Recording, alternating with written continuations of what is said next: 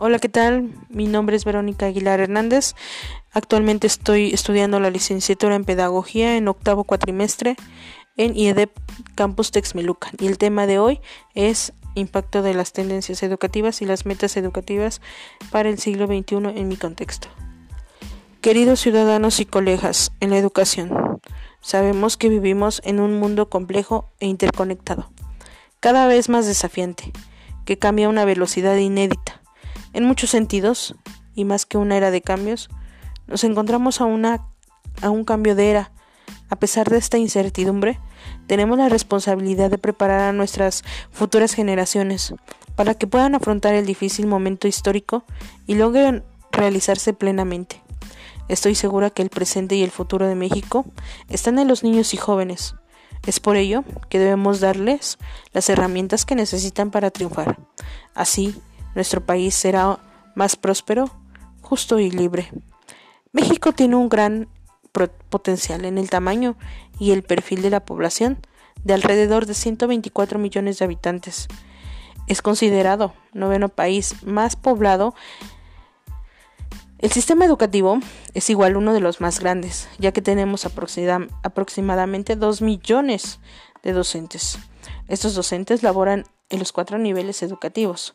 La educación impartida creará ciudadanos libres que participen activamente en la vida social, económica y política de nuestro país. En nuestro país, la educación, así como la de cualquier otro país del mundo, es la base de la sociedad y de su futuro el uso de las tendencias educativas esto es la inclusión de diseños curriculares, bibliotecnologías, archivología y ciencia de la información, así como la planificación y ejecución del currículum para un mundo tan cambiante. Los pilares de la educación del siglo XXI en nuestro país nos plantea aprender a aprender y a conocer, aprender a ser, aprender a convivir y aprender a ser. En nuestro sistema educativo mexicano, la función de la escuela ya no es únicamente enseñar a niños y niñas y jóvenes lo que saben, sino construir a desarrollar la capacidad de aprender. Aprender, ¿Qué significa aprender a pensar, a cuestionarse acerca de diversos fenómenos, causas y consecuencias, a controlar los procesos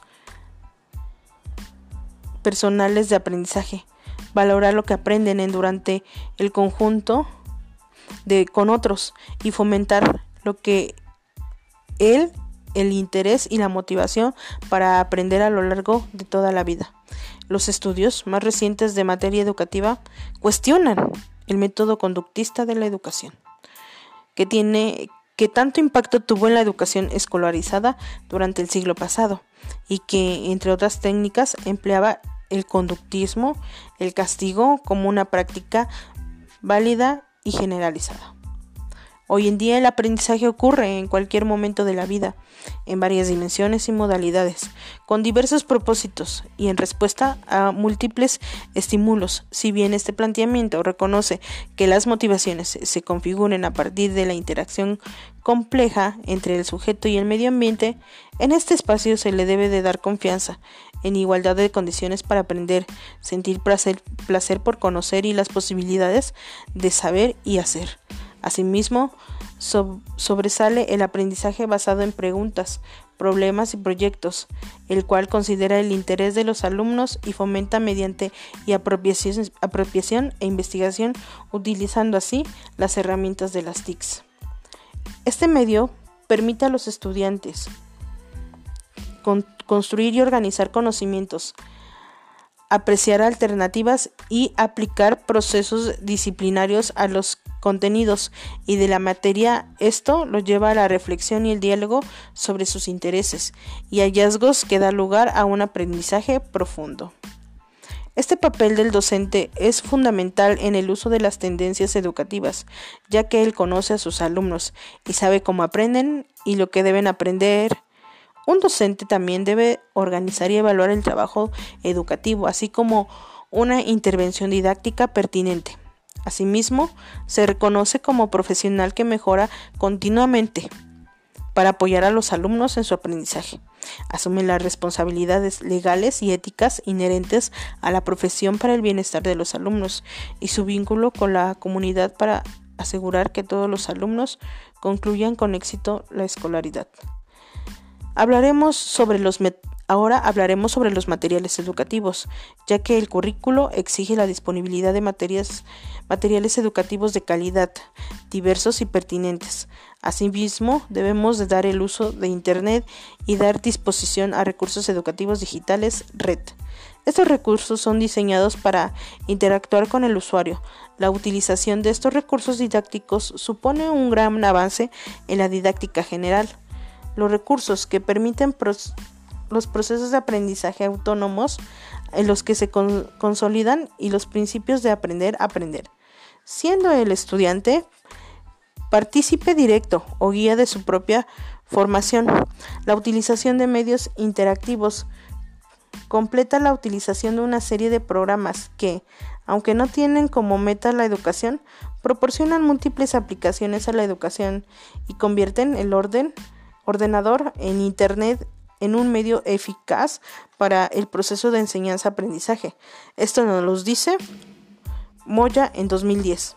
Y según Grails en 2000, los componentes estructurales en los medios tecnológicos son el sistema de símbolos, textos, iconos y sonoros que utiliza. En el caso de un video aparece por lo general imágenes, voces, música y texto. El contenido material software integrado por los elementos semánticos de los contenidos, su estructuración, los elementos didácticos que se utilizan, la introducción en los organizadores previos, subrayado, subrayado, preguntas, ejercicios de aplicación, resúmenes y otros, y la forma de presentación y estilo. En el caso de un video, eso soporte, el soporte será, por ejemplo, un medio físico, un braille DVD u otro. Y el instrumento para acceder al contenido será la computadora, proyectada, proyector, tablet, celular y otros. La plataforma tecnológica hardware que sirve de soporte y actúa como instrumento de mediación para acceder al material, el entorno de comunicación con el usuario que, proporcione unos determinados sistemas de mediación en los procesos de enseñanza y aprendizaje. Interacción general. y ahora hablaremos sobre Esteban Moctezuma, el antecesor secretario de Educación de México. Es el último en su último discurso, el 6 de diciembre de 2021, como secretario de CEP, aprovechó para destacar los avances en materia educativa. Asimismo, se logra bajo su administración durante dos años entre ellos se encuentran 1. La renovación de profesores y profesoras con la gasificación de 300 mil. Mantener sus salarios y prestaciones. Ingresos durante la pandemia. Contar ciclos completos sin paros laborales. Mismo hecho no sucede en 35 años. 2. La pandemia obligó a los padres y madres de familia que fueran partícipes de la educación de los niños y jóvenes. 3. Se impulsó la educación personalizada, que ha permitido que los docentes ahora afirmen que mantienen mayor cercanía con los estudiantes que cuando estaban frente al grupo. 4. Se sienten en un nuevo artículo tercero constitucional y tres leyes secundarias para guiar a la educación a ser inclusiva, integral e excelencia. 5. Creación del programa Escuela es Nuestra, ya que llegó a más de 51 mil escuelas, empezando por las más marginadas y seguirá hasta cubrir todas ellas. Equidad se tradujo a más de 11 millones de becas para niños y adolescentes para hacer posible una vida escolar. 7. Fortalecimiento e incorporación de contenidos para comunidades indígenas en todo el país en su propia lengua. También se suman a comunidades afromexicanas. La educación a distancia ha sido aprovechada también por adultos y adultos mayores. A su vez, se amplió un enfoque de género.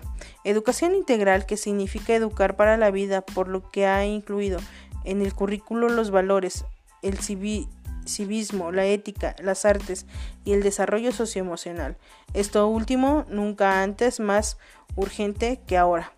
La pandemia se enfrentó en la educación a distancia, que si bien tiene impactantes aportaciones para la mayoría de los alumnos, también deja retos que afrontar para la falta de socialización entre niños y niñas. Urge regresar a clases garantizando la salud. Para este proceso, progreso, hay un protocolo que permitirá identificar los rezagos y darles prioridad, así como el abandono escolar y los problemas socioemocionales tanto de los alumnos y maestros.